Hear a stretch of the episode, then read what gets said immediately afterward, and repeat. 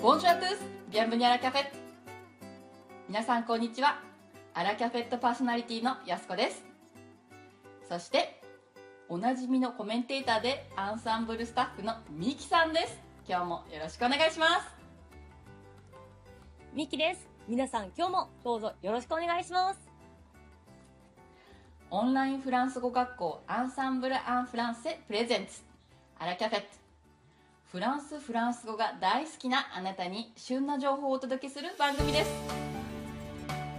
2月5日、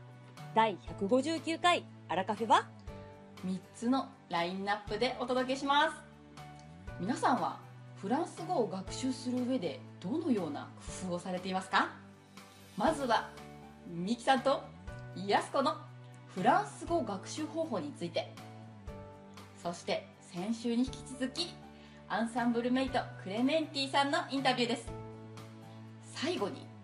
インタビュー内にも出てくる文法事項であります題名動詞についてフランス語ワンポイントレッスンをしたいと思います今日はこちらの3部構成でお届けします。早速ですがミキさんはフランス語を習得するために考え出した独自のコツなどありますか？独自のコツですかね。あの、私のフランス語能力はまだまだ発展途上なので、あの、非常にこのような場で発表するのは恐縮なんですけども、フランス語で、あの、今年から毎日日記を書くようにしています。えー毎日ね、続けるっていうのってすごい語学で大事なことだと思うんですが、私何しろ何でも三日坊主なもので、できるだけね、短い日記にするということを目標にしています。1日だいたい3行から6行に収まるようにしているんですけども、それ以上ね、書くともう長く続かないとか苦しくなっちゃうとか、やらなくなっちゃうっていうのがね、まあ、裏事情になっています。いいですね日記は Facebook やブログなどに上げられたりはしていますか？まあ、時々 Facebook にももちろんアップしてるんですね。実はあの、お友達がフランス人も結構 FB でいまして、日本語で日記とかを書いてたら、読めないからフランス語で書いてくれってあの、結構言われることが多いので、時々、あ、書こうっていうふうにね、あの決めました。だけどね、あの、やっぱ FB って、やっぱりみんなが見る場なので、そこで間違ったフランス語が載ってると、ちょっと私的には、あの、恥ずかしいというか、プライドが許せなかったもので、まず最初に自分で書いた日記を先生に見ていただいて、まあレッスン中なんですけども、で、それを、あの、直してもらいながら文法レッスンもやっていただいて、ついでに発音矯正もやっていただいて、で、それから、あの、レッスンの後に FB にアップさせていただいてます。素晴らしいですね。自分の言いたいことを書いて発音するという作業は語学の学習方法のためには欠かせませんね。フランス語で日記をつける非常にいい方法ですね。ありがとうございます。あの、安子先生は、ところで、あの、どうやってフランス語を学習されたんですか？うーん私の場合は文法学習を全くせずに音楽留学でフランスに飛び込んできてしまったのでとにかく苦労しました。予備知識ゼロで挑むフランス留学ほどきついものはありませんねもう現地に来てしまっていたのでうん最初のうちはとにかく相手が何を言ってるのかキーワードとなる単語を聞き取ることでなんとかしのいだ感じですね。それからよく耳にするフレーズを丸暗記したりして少しずつ会話ができるようになったのですがやはり文法をきちんと理解しなければ語学力は上がらないと分かったのは実は数年経った頃なんです。ああ、やっぱりね、みんな結構最初に数年苦労することありますよね。何でもね、基礎っていうか文法が大事ですね。はいなんとなく分かっても明確に分かっていないと、結局正しく使えないんですよねうん。そのフレーズが文法的にどういう仕組みで成り立っているのか理解できて初めて自分が本当に言いたいことを日本語からフランス語に的確に変換できるということが分かりましたそうですよね。文法って、あの、なんとなくこうなんだっていうふうに、なんとなくの理解のレベルだと、実際の会話では、やはりうまく使えないので、あの、基本から一個一個ね、あの、確実にクリアして理解していくことがね、大事なんですよね。はい。その積み重ねが語学学習、つまり語学習得への一番の近道なのではないでしょうか。うん。では、これよりフランス語をしっかりと自分のものにされたクレメンティさんに伺った詳細な学習方法についてのインタビューをお届けします。どのような学習方法をされていますか？そうですね。あの、まあ、ここ数年は、あの、アンサンブルのオンラインで、あの、週に1回から2回ずっとあの、勉強をしていて、それでかなりフランス人の先生とフランス語で話すということに対してすごい自信を持てるようになってきたんですね。ただ、あの、ちょっと今年の4月から、あの、7月ぐらいまで、ちょっとあの忙しくなってしまいましてフランでオンラインレッスン自体あの融通を利かしてあの自分の都合に合わせてレッスンを取れるんですけれどもそれもままならない状態になってしまったんです。それでだけどフランス語からやっぱり離れてしまうとやはりあの言葉は生き物ですのでどんどんどんどん忘れてしまう。で自分の口からも出ないと不安にもなる。で口から出てこないんじゃないかっていう不安にな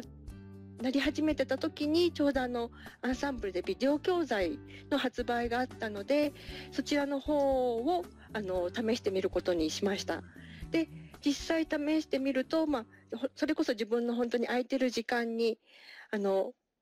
あの興味のあるレースあのレッスン内容を選んで勉強をすることができてあのとても役に立ったんですね。で今回あの私はあの旅行会話と文法解説の方のあのビデオをあの購入させていただいたんですけれどもあの自信のない文法はまたあの例えばですねあの題名動詞とか半角とかちょっと怪しいなっていう時はそういった科ごとにあの分かれているのでそういった科で科だけを集中して勉強したりとかあと旅行に行くっていうあの予定も立てていたのでそれではその旅行会話の方では、まあ、全体を通してあこういうシチュエーションがあるんだっていうのをあの勉強とあと早くフランスに行きたいなっていうそういう そういうあのちょっと妄想をかき立てながらあの学習を続けていました。うーん、そうですか。早速先週ね、おっしゃっていましたけれども、旦那様が頭が痛くてファーマシーに行ったって、本当にそのシチュエーションがビデオにあったと思うんですが。そうなんですよ。あのビデオのあの7日目の一番最後のうん科がまさにそれであの私も主人も元気な方なのであんまり使うことはなさそうだななんて思って軽く 見ていたんですけどまさかまさかで頭が痛いからちょっと薬をっていうので主人は英語は喋れるんですけどフランス語はダメでもう行ってきてねっていうような感じになったのでちょっとファーマシーに行って。でねあのまあこうちょっと頭が痛いんですっていう自分自分がそのあの症状を説明するのとあとあの薬剤師さんがこの錠剤は1に1回何粒で1日に何回でな1回飲んだら何時間空けてねっていうのを説明してくださるんですけれどもそれもあの聞き返すことなくあああわかりますっていうような感じでやっぱり単語をね、あのビデオで一通りこう聞いてたので多少に言い方のニュアンスが違ってもあの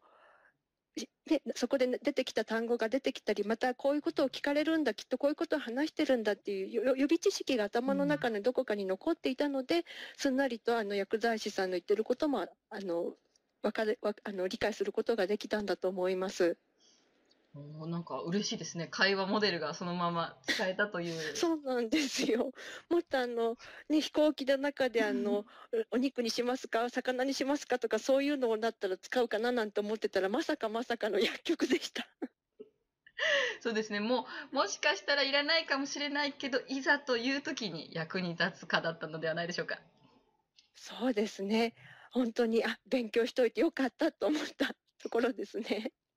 何よりです。そう、特にお薬の名前とかもね、いろいろラインナップがあるので、そういう時にもちょっと予備知識であると心強いという感じもしますよね。そうですね。ちょうどあの、ちょっと地方の方に行った時で辞書を、電子辞書も持ち合わせないで行ってしまったので、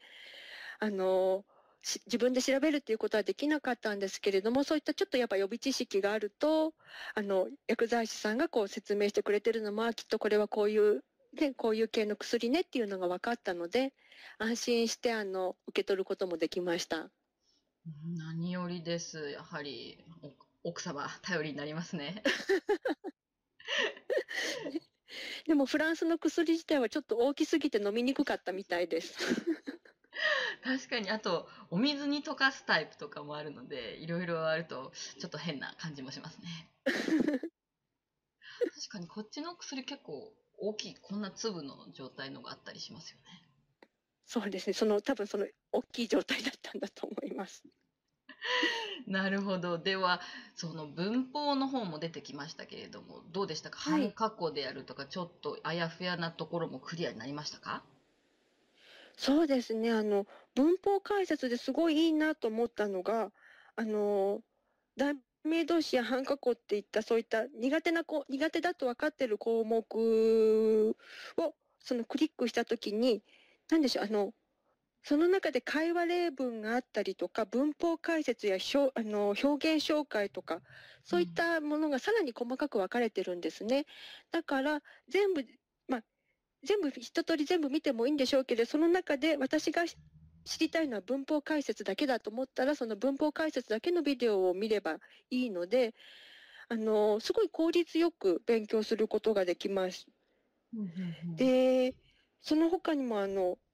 なんでしょう、あの、方向を尋ねるとか、誘うとか、そういった項目での、あの、科もありまして、そうすると、あの、どういった方向の尋ね方のバリエーションですとか、誘い方のバリエーションなんかが紹介されていて、あの、文法解説っていうと、ついつい、あの、ね、あの、よくある参考書だと、それこそ本当に、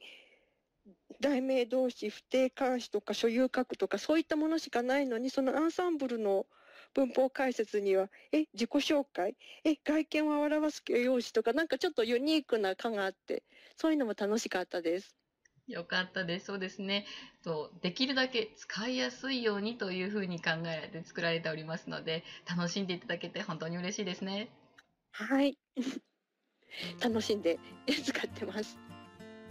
クレメンティさん、ありがとうございました。フランス語ビデオ講座を楽しみながらも真剣に学習されている様子が伝わりましたね。確かに文法説明を受けただけ学習しっぱなしではなくて自分が使うためにある学習方法として充実してる様子でしたね。そうですね。では、今回はクレメンティさんのインタビュー内にもありました、題名動詞に関して、ワンポイントフランス語レッスンを行いましょう。はい。あの、題名動詞って、すとか、あの、つけるす、レーベとか、えーす、クシェとかですよね。はい、その例のです。題名動詞には様々な用法がありますが、今日はお互いに働きかける相互的用法の題名動詞を使って文を作ってみましょう。愛の国フランス。愛するを意味する英名を用いた題名動詞はこのように書いて、生命どういう風になりますか？はい。攻めで、総合的なので、うん。愛し合うじゃないですか？そうです。愛し合います。その通りです。では彼らは愛し合っているというフレーズを作ってみましょう。えっ、と、愛し合うだから、いる、いる、いる全部？いるセイムあー、いるセイムね。はいはい。はいここで注意したいのが相互的用法の題名動詞を使う場合は文の主語は必ず複数形ですこの「いるセイム」も「いる」は三人称複数になってますねだって一人であの愛し合うことはちょっとできませんよねコンプリケっていうやつですね。はい。つまり彼らの他には私たちは愛し合っているということでヌヌゼモンまたは温泉という言い方もありますね。そしてあなたたちは愛し合っているということでブーブーゼメとなるんですね。題名同士は他にも、あの、再帰的用法、受動的用法など、様々な用法がありますが、身近に使えるところから、しっかり学んでいって、身につけることが大切ですね。総合的に、まずは、愛し合う、攻めをしっかり、きっちり覚えていきましょう。はい。この題名同士はフランス語ビデオ講座文法解説の第20課で詳しく説明されていますのでぜひ学習してみてください。それでは今回はここまでといたしましょうアラキャフェットを運営しているオンラインフランス語学校アンサンブル・アン・フランセはフランス語を自宅で365日1回1500円からプロの講師に学べる学校ですフランスで叶えるあなたの夢応援しますやすこと。ニキがお届けしました。第160回は日本を代表とするフランス料理シェフ三浦義彦さんの特別インタビューです。それではアビアントオーバーオザー